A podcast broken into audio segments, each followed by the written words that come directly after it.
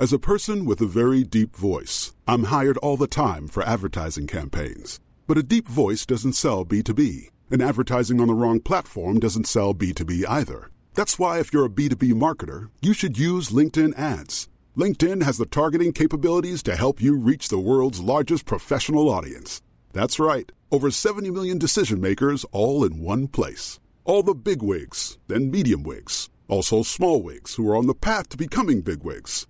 Okay, that's enough about wigs. LinkedIn ads allows you to focus on getting your B2B message to the right people. So, does that mean you should use ads on LinkedIn instead of hiring me, the man with the deepest voice in the world? Yes. Yes, it does. Get started today and see why LinkedIn is the place to be to be. We'll even give you a $100 credit on your next campaign. Go to linkedin.com/results to claim your credit. That's linkedin.com/results. Terms and conditions apply. Hey, I'm Ryan Reynolds. At Mint Mobile, we like to do the opposite of what Big Wireless does. They charge you a lot, we charge you a little. So naturally, when they announced they'd be raising their prices due to inflation, we decided to deflate our prices due to not hating you. That's right. We're cutting the price of Mint Unlimited from $30 a month to just $15 a month. Give it a try at mintmobile.com/switch. $45 up front for 3 months plus taxes and fees. Promo rate for new customers for limited time. Unlimited more than 40 gigabytes per month slows. Full terms at mintmobile.com. When there are an infinite amount of female struggles, you decide to do a podcast about them.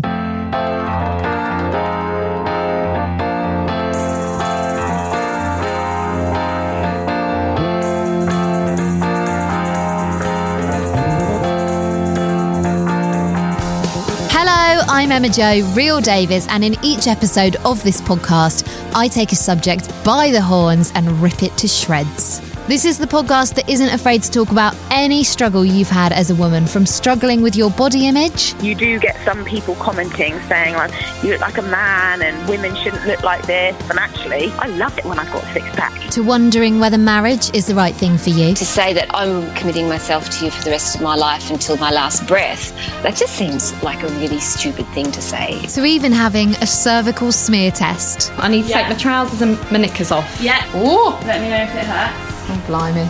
That wasn't the end of the world. And that's it. Done. Oh my gosh, is that it? I'm in shock at how easy it was. This is The Female Struggle is Real. Yes, you're listening to The Female Struggle is Real. Hello, I'm Emma Jo Real-Davis and welcome to another episode. Now, in this frantic world of Twitter and social media generally, and blogging and vlogging and YouTube and screens left, right and centre, it can be pretty stressful. So I thought it would be important to do a podcast all about having some time offline. I don't think it's inaccurate to say that every single person that uses social media or the internet in some way or another every single day finds that it can be pretty overwhelming. Even if you kind of don't even realise that you find it overwhelming, it consumes so much of our daily lives now that we don't even realise how much time we dedicate to scrolling through Instagram or checking our emails when we're not at work and that sort of thing. It dawned on me recently how important it is to kind of have a complete and utter break from this. You know, in some way or another, whether you want to kind of cut out internet for a week or a month or, you know, just have some time off Facebook if you're doing your exam.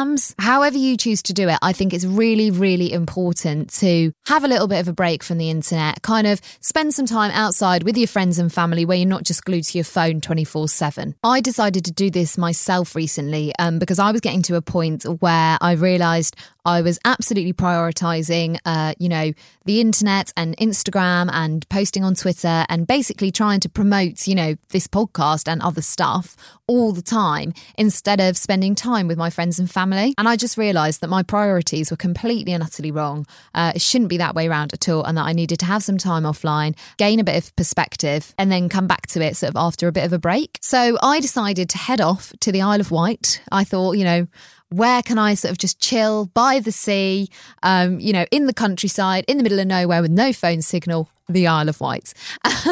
So me and my boyfriend went glamping at this absolutely beautiful place called Glamping the Wight Way and had a full 24 hours offline. While I was there, I managed to catch up with Sarah, who is the owner of Glamping the Wight Way. And we chatted about why it was so important to make sure you do have a little bit of time offline.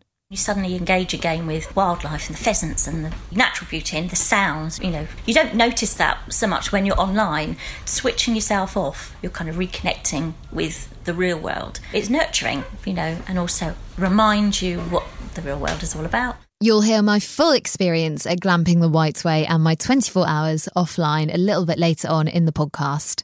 I actually feel a little bit pathetic because I thought 24 hours was like a good amount of time. Like, I've never really done a detox before. So I thought, you know, I'd do it for a whole sort of day and night and the next day, if that makes sense, and kind of see how I get on. But then I spoke to this woman called Susan. Now, Susan is an author and a journalist living in Perth in Australia, originally from New York.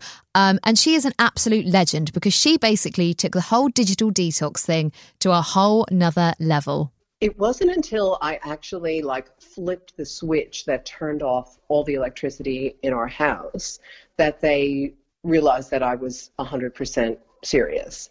And I started collecting up all our devices, including my own. My son helped me round up the televisions and in a wheelbarrow and take them off to the shed. And then they knew that it was on for young and old.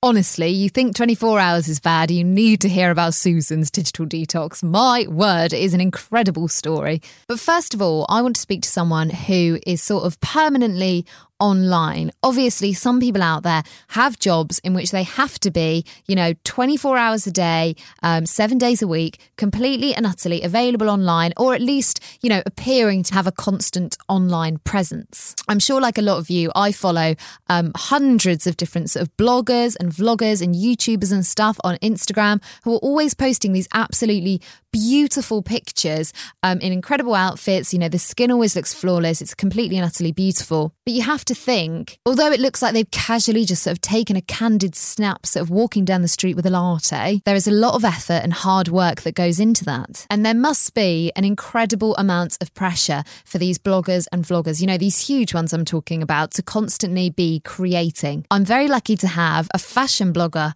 called Alice Catherine, who you probably follow on Instagram, on the podcast. Hello, Baze. How are you? Hi, how are you? I'm good, thank you. So, Alice, I guess we should start kind of right at the beginning. I know it's like the most obvious question, but how did you kind of become like a full-time blogger? Oh, such a loaded question. I guess I'm one of those annoying people where I have to say it kind of happened by accident, which I hate saying because I know that a lot of people kind of want a more in-depth answer. But I really just my following kind of snowballed on Instagram over the space of a couple of years. It happened quite fast. And then on the back of that, I kind of built my blog, and my blog is actually only 2 years old. I remember starting it on my birthday, mainly because I wanted a place where I could write about my outfits in more depth and show more of my personality, because I think it's sometimes difficult to do that on Instagram. So my blog was my place where I kind of like to connect with people. And then I had a fast fashion job. I was working for a fast fashion company, and I absolutely hated it. So I'd go home every evening, I'd work on my blog, and then I'd be working, I'd be doing emails and blog posts all weekend. I'd be working up until 12 o'clock every night when I got home. So it wasn't an ideal situation, but it kind of got to that kind of tipping point, which a lot of people have kind of said to me as well, that who freelance now full time, have kind of said there is a tipping point where you just kind of have to choose between one or the other. And I think for me, it was quite easy because I just hated my job so much, whereas I have a lot of friends who love their job, and blogging is just kind of an extra. So for me, it was just, well, if I'm making this kind of money now, what could I do if I, what would my life be like if I just put 100% of my time into this? So it was kind of an easy decision for me. Yeah, definitely. Can we just talk about the fact that you have 195,000 followers on Instagram? I mean, that is, it's just like completely and utterly crazy. Did you ever think when you started your Instagram accounts that it would sort of snowball to this scale? No, I didn't. It's quite scary, actually, because it happened in what felt like such a short space of time. And it feels now that Instagram's such a different place. It's so hard to grow now. And in fact, a lot of people, including myself, are actually losing followers at the minute. So it's very, very different now than it was back then. So I am really thankful that I kind of, it almost felt like I got on the last train in terms of kind of growing on Instagram, because it's such a different place now. But yeah, it's a lot of people. Yeah. Try not to think about it too much. I know, it's completely mad. Do you feel sort of like an immense pressure to kind of constantly post and kind of produce new content all the time, and also, you know, reply to people's messages? Because you're a fashion blogger, I'm guessing you get a lot of messages from people asking, you know, where you bought clothes and stuff like that, and it must get completely and utterly overwhelming. It can do, yeah. And I think definitely when I first started freelancing and working for myself and doing it all full time, I did feel a massive pressure to kind of reply to every message and reply to every comment and acknowledge everybody. And you can't always do that. But I think with the way that Instagram's changed now, you can answer 10 questions at once by doing something like an Instagram story and reply to people that way. I think as long as you're connecting with people in some way and you're not ignored, people don't feel like they're being ignored, then it's not an issue. I think people do understand that obviously you can't reply to everyone, especially when it's a million of the same questions. Yeah. But yeah, I do feel pressure, and I don't like to ignore anyone. I like to try and create a kind of sense of community as well, because obviously I wouldn't be doing what I was doing if it wasn't for the people following me. So you definitely have to put in that effort. It's part of the job. So obviously your sort of whole career is kind of built around you being sort of online all the time and having this online presence. You know, your Instagram account is huge. You have so many followers, as we've already said, and your blog and stuff. But how do you find, you know, sort of having to be online sort of all the time?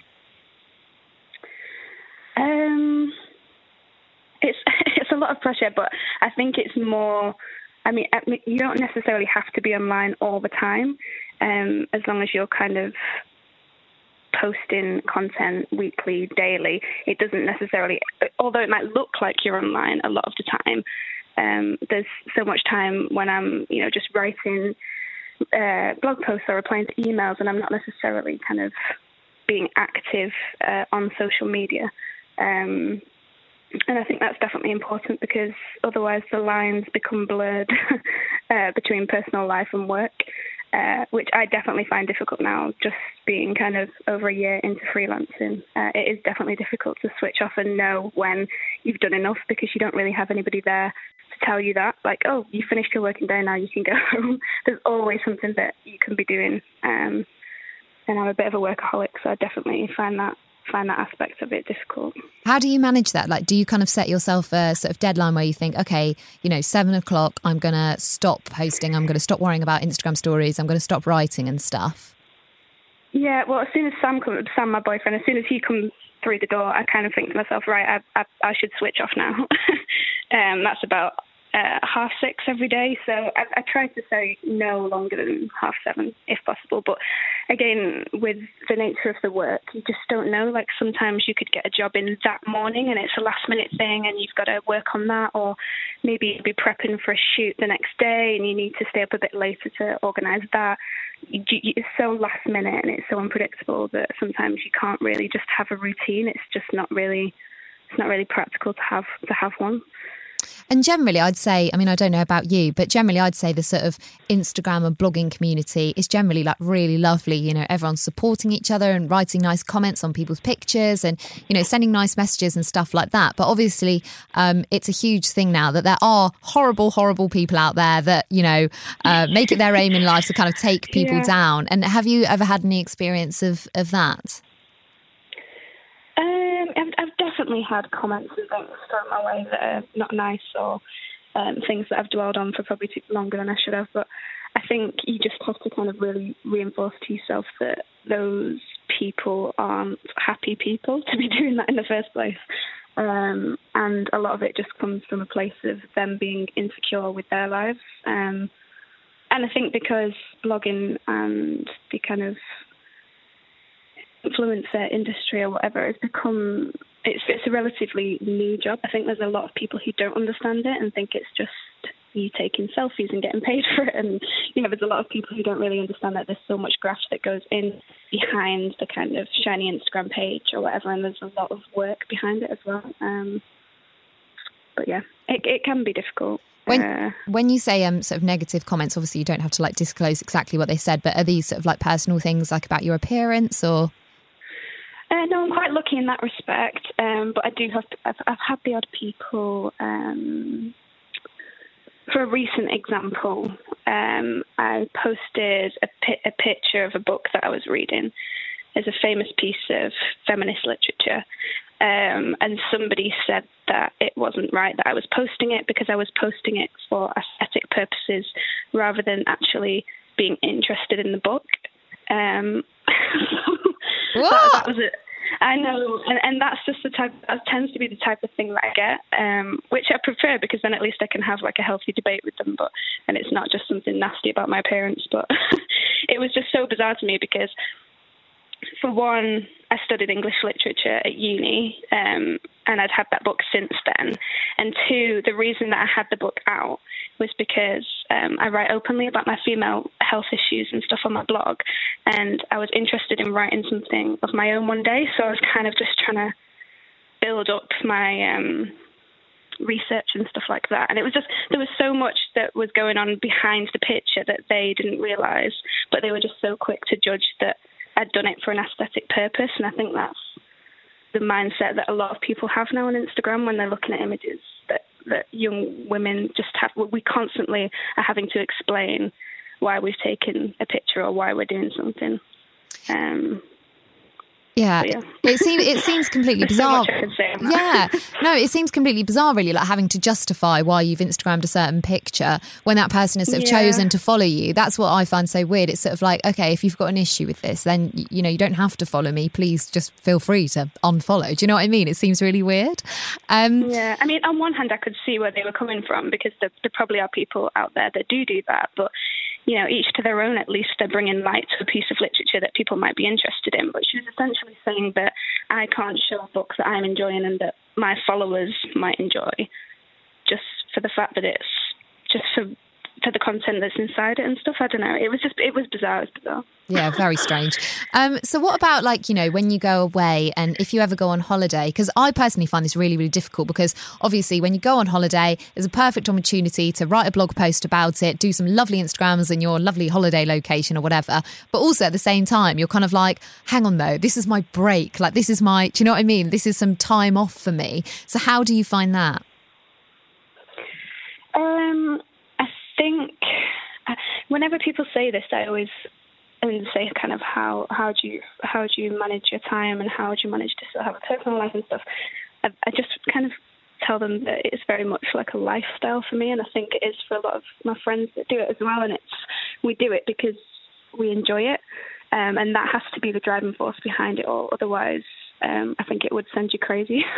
But I've always liked taking pictures, and I do that regardless.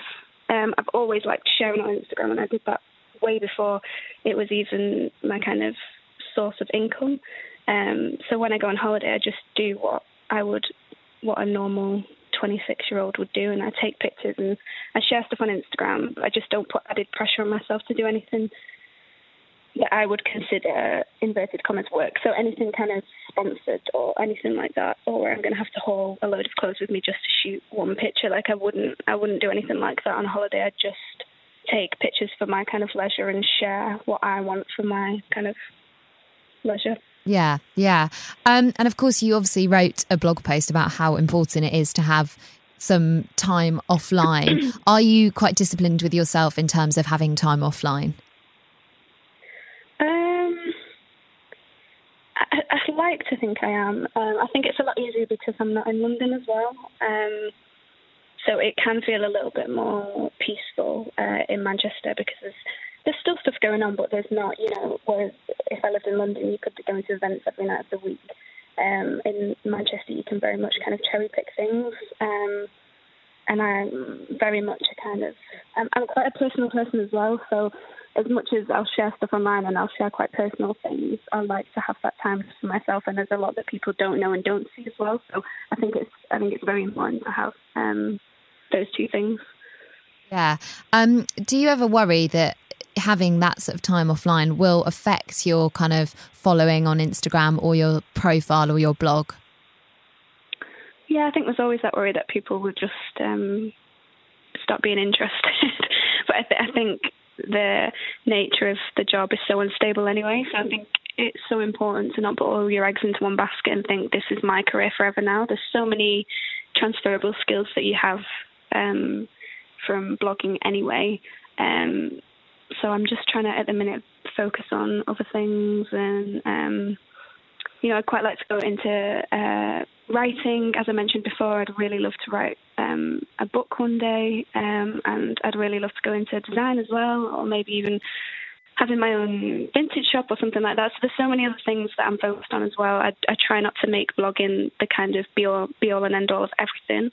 It's something that I enjoy and it's a hobby and it's my income. But at the same time, I'm very aware that it could all end next week. Do you know what I mean? So it's I try to think about it like that. Yeah, definitely. I do have this lovely vision of you sort of going to some sort of cabin in the woods somewhere and writing a book, and having absolutely no internet, and it would just be delightful. Yeah.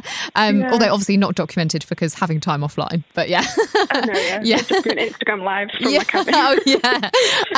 Why do you think it's so important for anyone to have some time offline? Because obviously for yourself, we've already mentioned, your sort of whole career in effect is built on this sort of online presence and personality. But someone like me, or maybe someone that's listening that sort of finds that they have to sort of talk to their friends on WhatsApp every night, I mean that's still a form of being online. And there is a massive pressure. I think just sometimes I think we live in an age now where it feels impossible to live without a phone. So you very much feel like your phone is an extension of you, and you're constantly having to reply to people or post things. And in the same instances, a lot of people feel like they don't need to check up on people now because they see what you're doing online. And obviously that's a whole other issue in itself as well.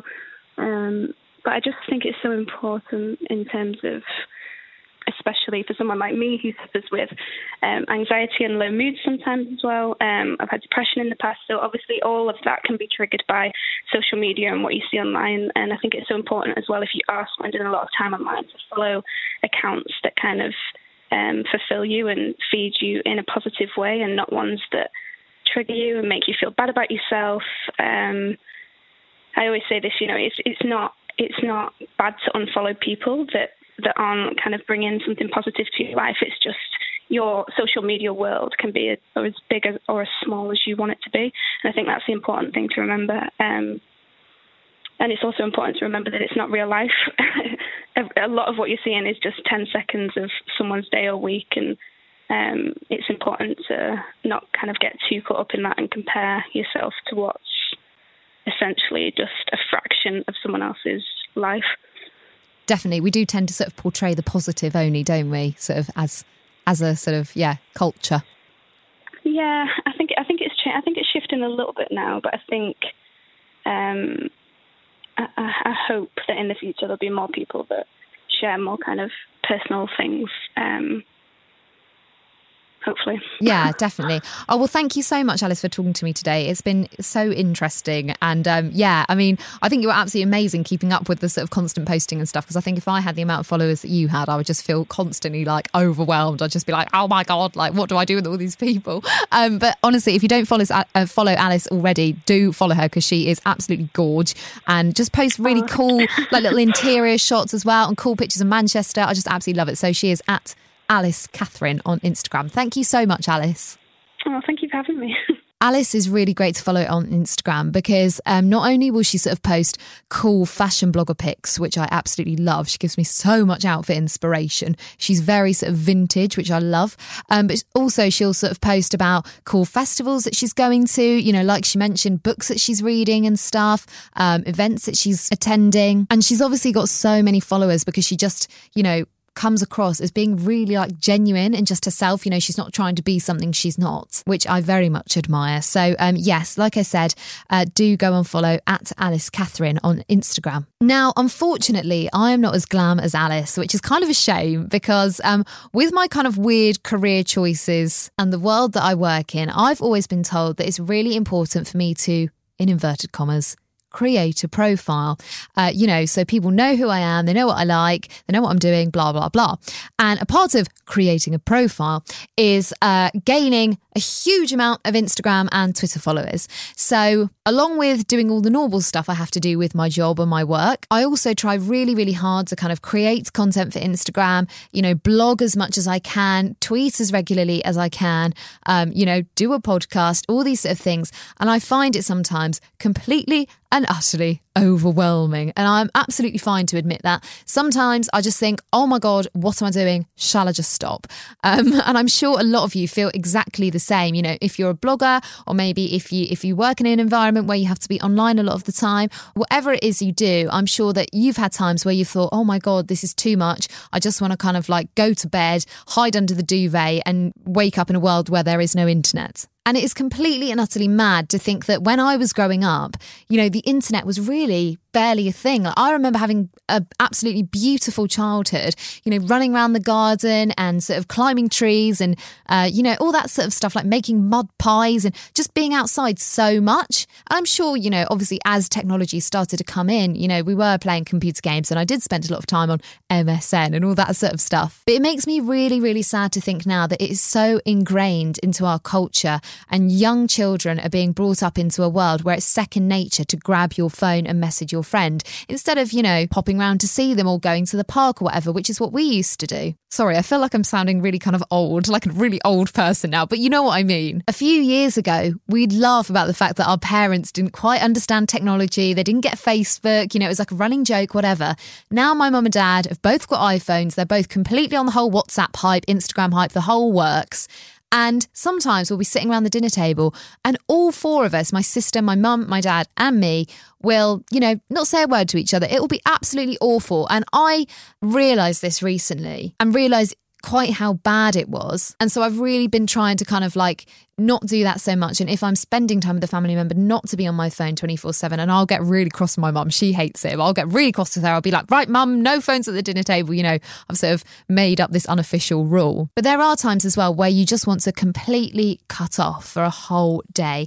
So basically, that's what I decided to do. I went glamping on the Isle of Wight at this absolutely beautiful place called Glamping the Wight Way. Oh, love the pun. And just had a full 24 hours with no internet. We've just arrived at Glamping the Wight Way on the Isle of Wight, obviously, hence the Wight Way. And it is absolutely beautiful here. It's sort of near Yarmouth, if you know the Isle of Wight, right by the River Yar, which is absolutely lovely.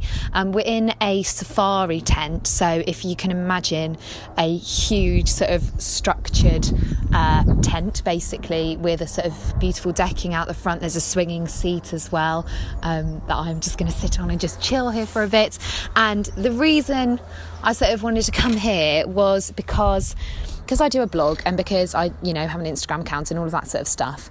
Recently, I've just found that it's been completely and utterly overwhelming. I'm constantly thinking about it. I'm constantly worked up by it, which is just ridiculous because it's, really all it is social media. It's completely superficial. Obviously I need to do it to sort of promote my podcast and to promote my blog and promote the radio show that I do and everything, but at the same time it can be completely and utterly all consuming.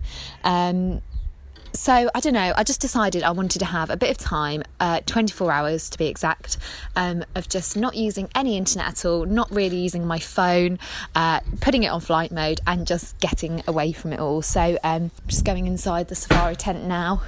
And we're just making a cup of tea, as you can hear. There's no electricity in here at all. There's no Wi-Fi. There's no real means of light. There are solar panels on the site, so you do get a little bit of light, and we've got lanterns and stuff, but because the whole thing is made of wood, we can't have candles, so there's no kind of naked flames. There's no central heating, so we've got two little wood burners, one in the bathroom, I'm just coming in here now, one in the bathroom to heat the water. so you can shower and everything, and one in the sort of kitchen living space area so that we don't freeze. There's sort of, you know, faux fur throws everywhere. I was just speaking to Sarah, who owns it, and she says a lot of the wood actually comes from her garden, which is really, really lovely. She set this up as a sort of project. Her and her husband wanted to kind of get away from it all themselves, so I thought it would be the perfect place to get away from it too. Okay, so we've settled in to Glamping the Wight Way now. I've had a cup of tea. I've done my Instagram story so everyone can see how beautiful it is.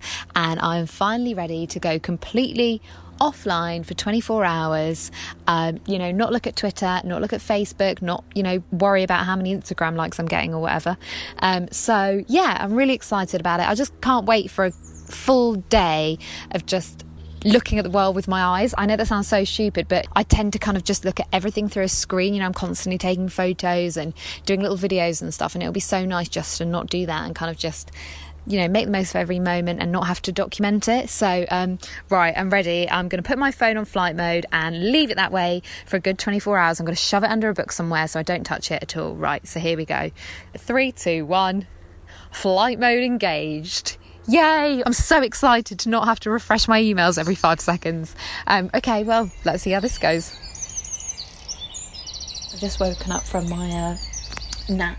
It's about 6:30, and it's sort of really weird because obviously the first thing you go to do, which is a terrible habit, but still the first thing you go to do when you've woken up is to reach for your phone and, you know, check your texts and check to see if anyone's called you or whatever. And obviously I can't do that. So it is a bit weird. I sort of feel a bit lost because we're sort of in the middle of nowhere as well, which is absolutely beautiful. I do feel very cut off and, you know, I'm sort of thinking, oh, has any breaking news happened? We're so reliant on checking Twitter and, you know, news apps and stuff for anything that's going on. So anyway, I'm sure this is just because I've woken up. So I feel a bit disorientated. I need to have a cup of tea, basically. About halfway now through being offline. I'm really enjoying it. It's really nice. It's so lovely not to worry about the stresses of, you know, have I checked Twitter today and who's done a tweet and am I doing a blogger follow train or who's watched my story or who's screenshotting my story on Instagram and all this sort of stuff. I just feel sort of more relaxed. My boyfriend, however, not enjoying it as much as I am. Every single weekend, he has like the Times app on his phone, like the newspaper, and he will read it cover to cover every single evening on a Saturday, which is when all the new articles come out, and it does my head in. Obviously, it doesn't really, but occasionally, you know, if we're spending time together or whatever, and he's just absolutely glued to it. I'm like, for God's sake, just put your phone down, blah, blah, blah, especially if we're, you know, out for dinner or something. So this weekend, he's actually bought a physical newspaper for, I think, the first time ever. And he was moaning about it earlier, saying that he was trying to read an article on sort of page 3 and then it said continue on page 12. And by the time he got to page 12, he'd forgotten what the end of the article was saying on page 3, so he had to go back to page 3. So I guess there are disadvantages as well. Good morning. I've just woken up from a fabulous night at Glamping the Wight Way. Sorry, I'm sort of being a bit quiet because my boyfriend's still asleep, but I've just crept outside. Honestly, there is something so wonderful about being in such a beautiful place and making the most of it. And I know that sounds really stupid, but, you know, normally the first thing I do when I wake up is probably sit in bed with a cup of tea, make myself a cup of tea, obviously, sit in bed for, I don't know. As a person with a very deep voice, I'm hired all the time for advertising campaigns. But a deep voice doesn't sell B2B, and advertising on the wrong platform doesn't sell B2B either. That's why if you're a B2B marketer, you should use LinkedIn ads. LinkedIn has the targeting capabilities to help you reach the world's largest professional audience. That's right, over 70 million decision makers all in one place. All the big wigs, then medium wigs, also small wigs who are on the path to becoming big wigs. Okay, that's enough about Wix. LinkedIn ads allows you to focus on getting your B2B message to the right people. So, does that mean you should use ads on LinkedIn instead of hiring me, the man with the deepest voice in the world? Yes. Yes, it does. Get started today and see why LinkedIn is the place to be to be. We'll even give you a $100 credit on your next campaign. Go to linkedin.com/results to claim your credit. That's linkedin.com/results. Terms and conditions apply. Ryan Reynolds here from Mint Mobile. With the price of just about everything going up during inflation, we thought we'd bring our prices down. So to help us, we brought in a reverse auctioneer, which is apparently a thing. Mint Mobile Unlimited Premium Wireless. How to get 30, 30, how to get 30, how to get 20, 20, 20, how to get 20, 20, how to get 15, 15, 15, 15, just $15 a month? Sold! Give it a try at mintmobile.com/switch. $45 up front for 3 months plus taxes and fees. Promo rate for new customers for limited time. Unlimited more than 40 gigabytes per month. Slows full terms at mintmobile.com. An hour or something and just scroll through Instagram willy-nilly, you know, check Twitter, see what's been going on, and, you know, usually it's not that much. It's so nice, just like sitting and stopping and taking in like everything around me. Yeah, it's probably a bit of a cliche, but I feel so much more relaxed. I feel like there's no pressure to be constantly having to do something online, like constantly having to tweet about something or constantly having to, you know, put up another Instagram post or whatever, because I know that I can't because I'm offline. And it kind of makes me think I really should do this more, you know, like I really should make the most of like my garden at my grandpa's house. It's just so lovely, really. By the way, last night I promised my boyfriend I would be completely offline in terms of like I wouldn't even do any recordings because obviously as much as I'm completely offline in the sense that I'm not on any Wi-Fi, I haven't got my data on, I'm not checking social media, I'm still using means to record the podcast. I thought, you know what, we'll have an evening off from it. So we actually had such a nice time, and we just played cards the whole evening. And it's always been this running joke that I hate cards. I find them so boring. Like when, you know, you're at the airport and with a group of friends and they're like, oh, let's all play cards, I'm always like, oh god, like I hate cards. But it was actually so nice. Like we just drank loads of wine and we had a little solar lantern thing, so we were playing by like lantern light, if you will, and it was just so nice to actually spend some time together and kind of not just be in the same room together but not even talking, which is what we'd normally be doing if we were just sat there on our phones or whatever. Sarah, it's so lovely to meet you. Thank you so much for having us at Glamping the Wight Way. You're welcome. It's so beautiful here, we're loving it. Could you tell us a little bit about why you sort of decided to set it all up?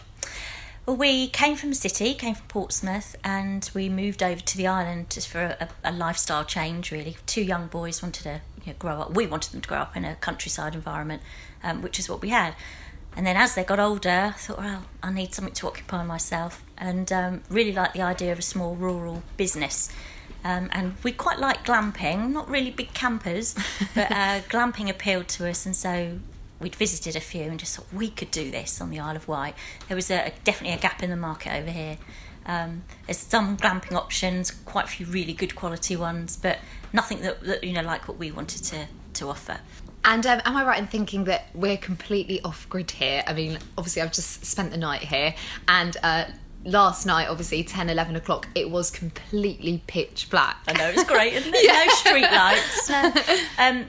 We're virtually off-grid. When I say that, we have got septic tank, so you've got flushing toilets. So some glamp sites have composting toilets, which, really is off-grid, but we don't. So, but other than that, yep, the gas is from gas bottles, the lights are powered from our solar panels that charge up the bank here, the water and the cooking and heating is all from the wood burners. Yes, no street lighting, nothing to... No Wi-Fi, but it's amazing how you manage and you get along and adapt, don't you? Yeah, well, of course. I mean, obviously, that the reason we've come here is to have a full sort of break, being completely offline, that we haven't used any internet or any Wi-Fi. Well, obviously, because there isn't any Wi-Fi. Yeah.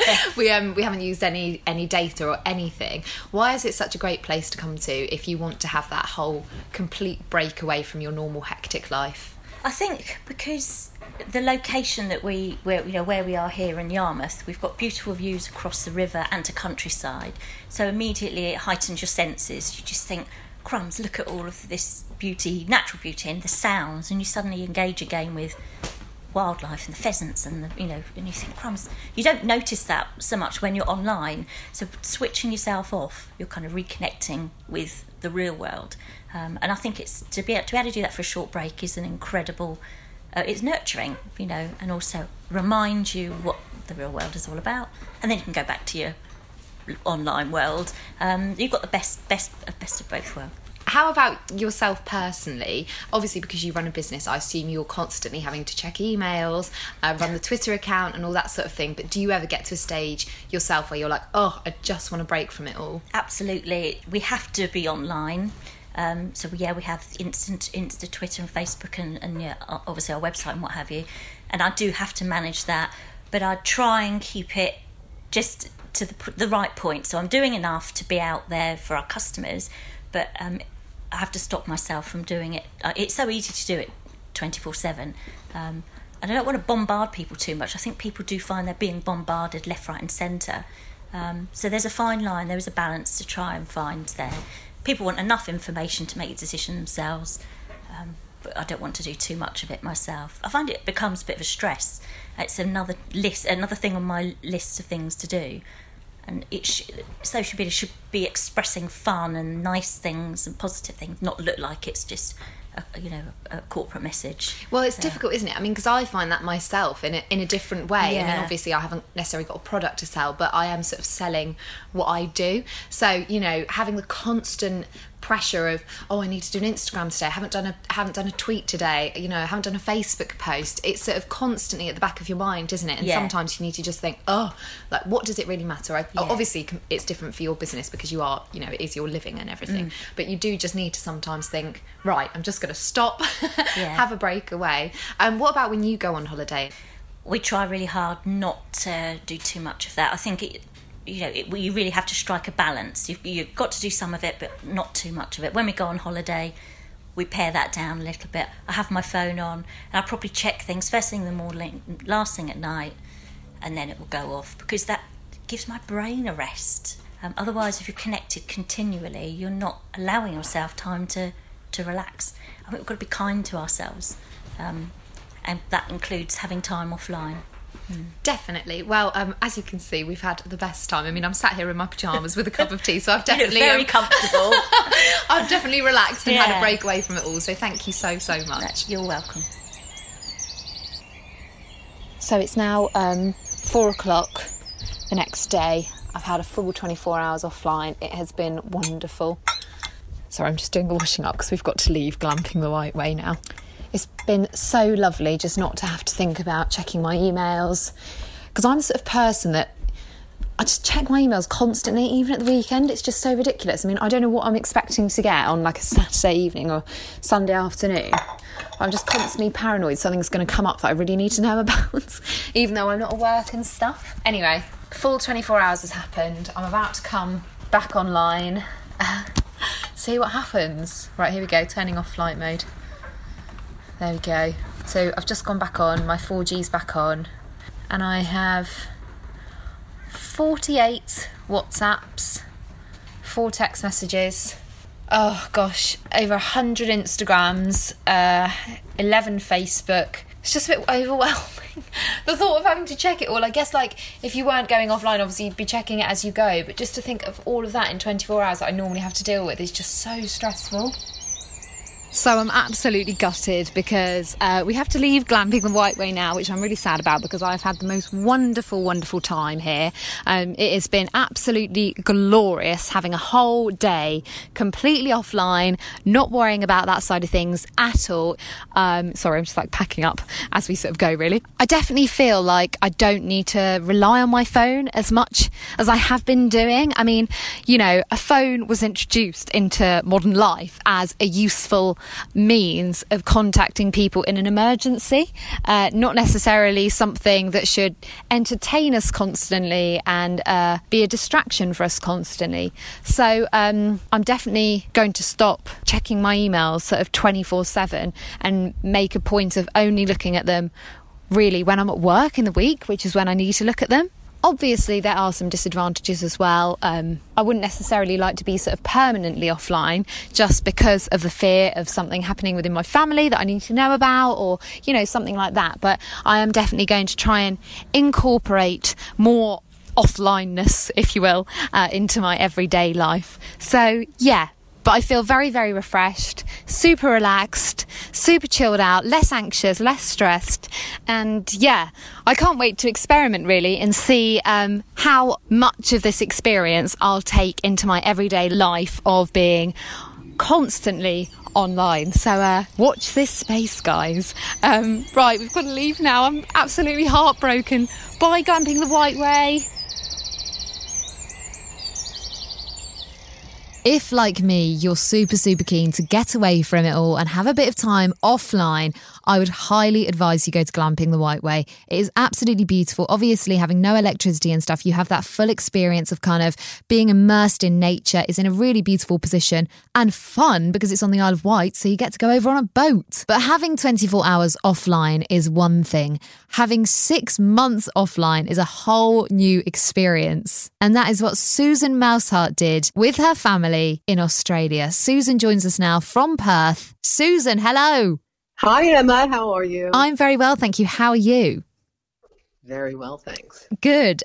So you have had some considerable experience of being offline. So tell me about that. Yes, well, myself and my three kids, who were teenagers at the time, were kind of digital detox pioneers. So we did an experiment way back in the gloom of 2009 when the iPhone was very young and the internet was a little bit older. And the experiment involved taking all of my children and myself offline for 6 months.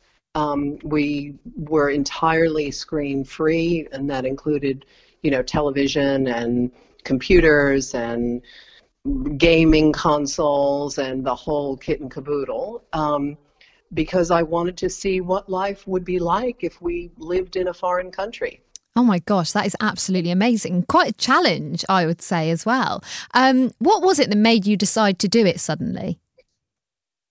Well, it was something, you know, like it was something that crept up slowly over time. And I think probably a lot of parents can relate to this because we are living at a time when, you know, the norms and the technologies are changing so rapidly, and you don't necessarily have time to get your head around it and to be making conscious choices because things are just like coming at you from all angles. And that's certainly where we were at in 2009, and it's even worse today. So I actually am, by training and profession, a media ecologist. So I'm a specialist in the creation of media environments. So of all people, you think I might have been a little bit more aware of what was going on under my own roof. But as I say, it all sort of crept up on me at the same time that my kids were entering their teenage years. So this was sort of in the crossover time from MySpace to Facebook, if that places it in time. My kids were on Instant Messenger. YouTube, you know, was a very big deal, perhaps not quite as big as it is today. Online shopping, you know, suddenly I found that my kids, being early adopters like myself, were living their lives substantially online, and I felt like I had never said that was okay. Like, I never even realized that was happening, and I kind of almost had a wake-up experience, you know, like coming home from work and saying hi to my kids and just like seeing the backs of their heads. You know, like nobody could even hear what I was saying because they were plugged into their laptops or their phones or their games. And I kind of made a spur-of-the-moment decision in a way, even though it's something I had fantasized about forever, because I just thought to myself, and I believe I said aloud, what would our lives be like without all this stuff, without all these screens? Who would we be? And nobody answered me because, you know, they were too busy, you know, being stuck to their screens. Sort of ironic, isn't it? It was. So how did your children take it when you said, look, guys, you know, I've had an idea. We're going to come completely offline for 6 months, because I can imagine if, you know, if that were me when I was 15 and my mum decided that, I would have probably thrown an absolutely massive tantrum, sort of, you know, thinking, oh, I'm never going to be able to chat to my friends on MSN Messenger or whatever anymore. Yeah, that was the platform of choice too, Emma. Yeah, that's an excellent question. And the answer is they didn't believe me. So I didn't get kickback at first because they thought it was just another of my empty threats, which I'm sorry to say I was full of, you know, like you're grounded for life. That's it. You know, you're never leaving this house again. So when I said this, they were like, oh yeah, okay, whatever.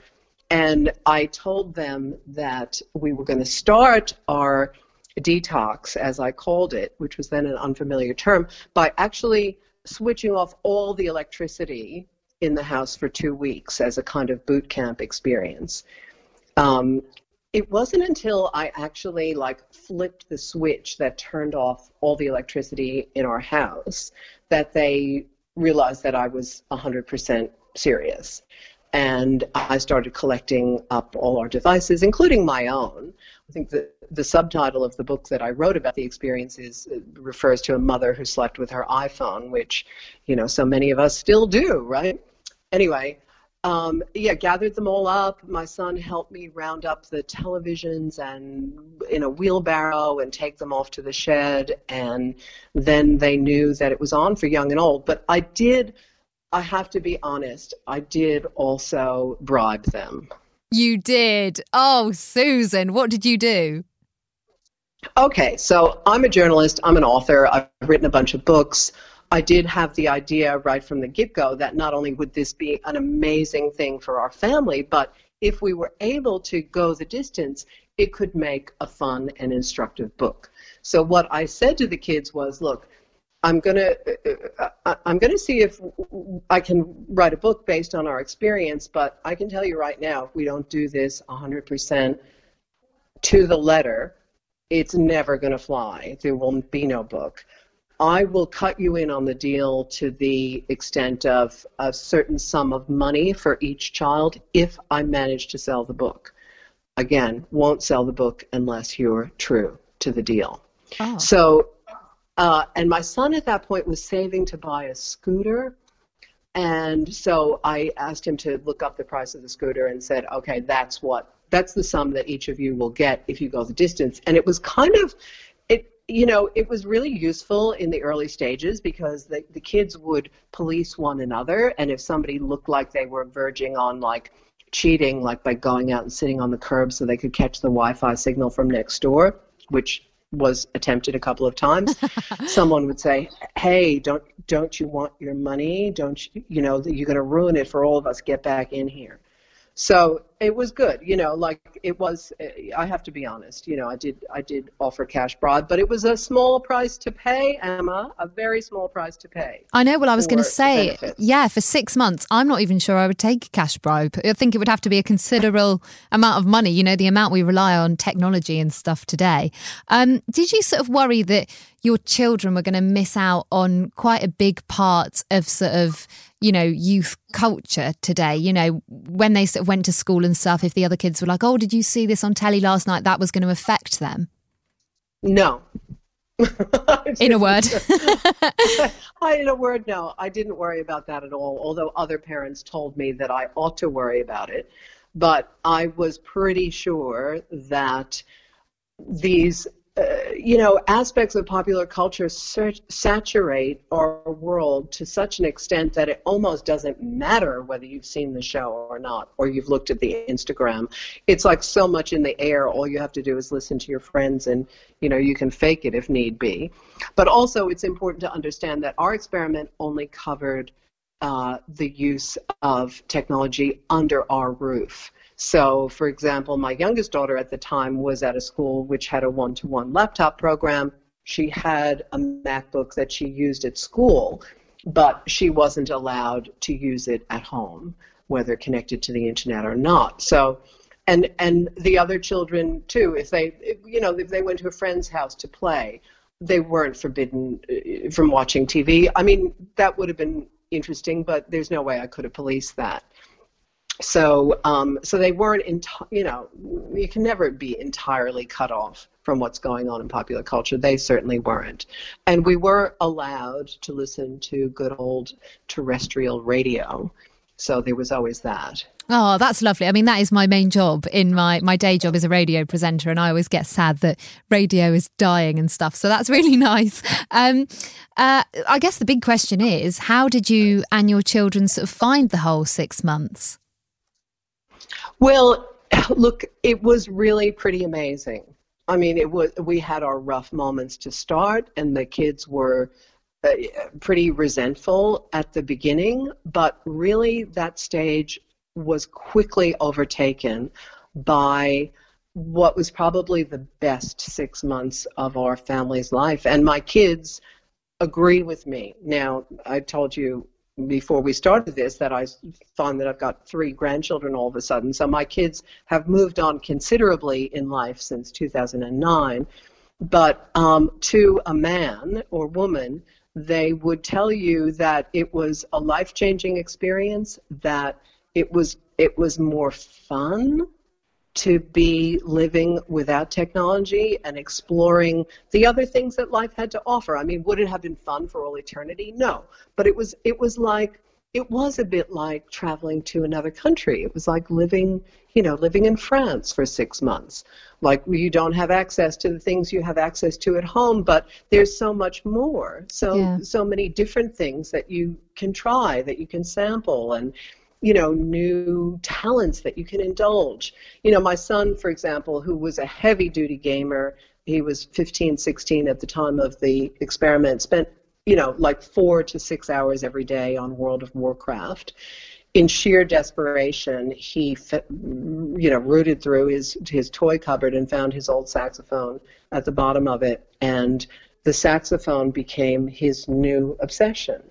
And so it took a few weeks to take hold, but instead of sinking all those hours into playing his game, he started to sink hours and hours into playing his saxophone. And that changed his friendship group, and it changed his life. I mean, he still gigs as a professional musician today. He studied, music for a tertiary qualification, and probably the most poignant moment of the whole experiment for me was the day he said, kind of casually to me, I keep thinking, what if I had all those hours back that I spent on that stupid game and I had spent them practicing instead? How good would I be right now? Yeah, that's really moving, actually. And I often think that as well. And I know it's awfully bleak and depressing to think about it, but I often think, when I'm lying on my deathbed, will I sort of think of all those happy memories I spent trying to get Instagram likes? Do you know what I mean? Like, it sounds completely bonkers, but I sort of think I'm never going to get that time back. I've sat with my boyfriend and we haven't spoken a word to each other in an hour because we've just been looking at our phones. And, that's something I'm not going to remember and look back fondly on. Do you know what I mean? When I'm sort of at that crucial point where my life is over. So that's really quite moving. Yeah, I totally know what you mean, and in all kinds of ways, experiences like that were felt by the other children as well. I mean, my youngest daughter, her story was all about sleep debt. Like, I had been completely unaware of how much she had been using her school laptop, which was a very sophisticated piece of machinery, basically all through the night, to communicate with her friends, to Skype, and it was kind of before Instagram and Snapchat and all that, but still there were plenty of platforms where you could be online all night, and she evidently was. She slept almost round the clock, apart from the time that she was at school, for the first several weeks. And when she awoke from that slumber, she was, temperamentally, she was a different kid. Really? She, so much of her, crummy behavior I'd put down to, oh, she's a teenage girl, she's 14 at the time, she's hormonal, blah, blah, blah.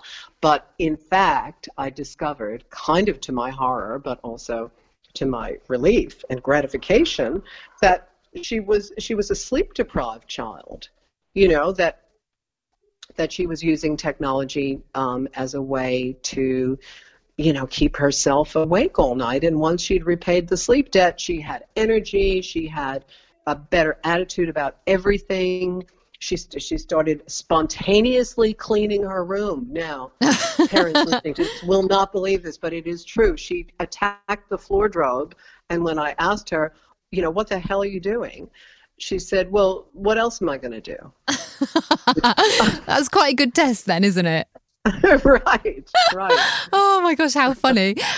So on the flip side then, obviously after the 6 months, the idea was to go back online. How did you find that transition from, you know, being completely technology free for 6 months to then suddenly having it all back in your lives again? Well, it was pretty euphoric, to be honest. I mean, So when we switched everything back on, we had a huge party that started on the stroke of midnight on the 4th of July, Independence Day. And it was like Christmas morning, honestly, just overwhelmed with excitement and joy to realize that we had access to all this content that we'd really missed. I mean, a long winter without even so much as a little DVD to keep you warm was, you know, that was hard. So we, you know, we'd spent the week before selecting what movies we were going to watch to begin, and everybody sat around, we made popcorn, and yeah, it was really fun. And I, you know, we all missed different things. Like I really missed my podcasts because that was my business as well. And I missed the movies, and the kids missed their, you know, messaging platforms. And it was lovely. It was like a coming home experience, to be honest. So it took a little while, I think, for us to process what exactly had happened, and for any longer-term effects to be felt, because, frankly, in the short term, we were just right straight back into it. Yeah, it must have been a completely sort of bizarre experience, really. And did you take anything from that experience that you now have adopted into your everyday life? Absolutely, absolutely. I mean, I, again, because it's kind of my business. I have a PhD in media ecology, so it's my business to think about how media environments are created and how they shape our perceptions of the world and how we interact in the world. So I've always kind of kept myself under a firm lock and key in some respects. I mean, I've gotten way out of hand with my iPhone use, and, you know, and sometimes I still do, but I have my lines in the sand.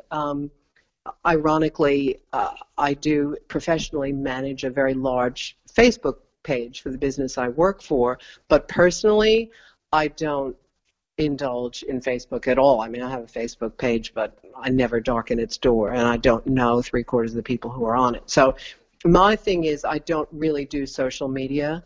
I'll look at Twitter. Like maybe I have Instagram, but I never go, you know, so I've divided up my digital world in certain ways that make sense for me. You know, like I love my Kindle, so that's a digital device, but I try to privilege, you know, reading over, you know, watching television, which is something that I've always done.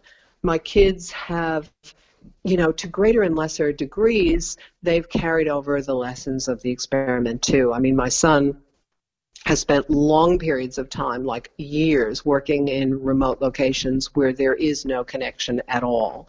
And he's perfectly happy with that. And just a few weeks ago, we went to New York to a sort of country house that I have there. And I reminded him, you know, that there's no internet on there, honey. So I don't know what you want to do about loading up data on a SIM card. And he was like, why would I do that? We don't need internet. We're in the country. Why do we need the internet? And I was like, yes. But clearly the experiment paid off then. But, you know, my youngest daughter is a social media manager, so social media is absolutely her bag. And she's online, you know, for a living. And my eldest daughter is a journalist, and she is an enthusiastic user of the Moments app, which tracks, you know, the amount of time she spends on her phone. I mean, it's part of our DNA now as a family. Like, you know, like it doesn't even need to be spoken about. We get it. and we're very, now with the new generation coming online, we're all sort of guarding those children with our lives to keep them, you know, as screen-free as they can possibly be for as long as they can possibly be. Of course. Well, Susan, it's been absolutely fascinating talking to you. It's sort of inspired me to get my violin out, like your son and his saxophone. And of course... I have one of those too. Yeah, really. We've all got a dusty old instrument, haven't we, in the garage or something. Of course, if you want to find out more about Susan's sort of dramatic period offline, then you can buy her book now. It's called The Winter of Our Disconnect, which is available to buy. Thank you so much, Susan. Thanks, Emma. It's a pleasure. It does make you think, guys, doesn't it? It does make you think. I mean, really, Susan and her family had absolutely no negative experiences. I mean, it sounded all round like a wonderful thing to do. And yeah, OK, maybe a bit extreme and not the sort of average thing a sort of mother of teenagers would do, but also brilliance. Like, so lovely that her son managed to pick up his saxophone again and that her daughter, you know, managed to sleep a lot better. It does make you think that if we were to add up all the time we spend on our phone or on a screen, added it all up and kind of use that time instead to do something productive, we really could make such a difference in the world. Like, we could, you know, learn a new skill or spend a lot more time with the people we love. And yeah, OK, we can never go back to a world where technology didn't exist. But we have to remember that we chose technology. It didn't choose us.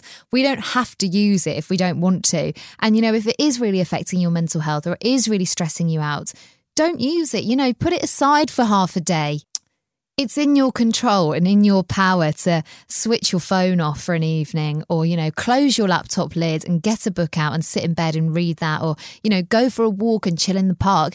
You can do that. And I think we all become so consumed because it's what everyone else is doing and it seems like the norm. But it's really important as individuals to step away from that and actually have a bit of time away, whether that's, you know, on your own or with someone else, with a group of friends, you know, kind of try a little social experiment, I guess, and see what you do. It's kind of interesting and sort of fun, really. Maybe you'll end up, you know, with your group of friends having absolutely nothing to talk about because all you talked about was Instagram. That would be weird, wouldn't it? And also kind of a bit, I don't know, sad. But there you go. That's what it's all about. Apart from anything else as well, I think, like Alice said right at the beginning, it is so, so important for your mental health. Scrolling through Instagram and seeing hundreds of pictures of many attractive women in bikinis looking super skinny, like all they've eaten is kale for their whole lives, is not good for us, especially when we're sitting there, you know, eating a massive bag of Doritos, watching Love Island, being miserable about a boy who hasn't texted us back.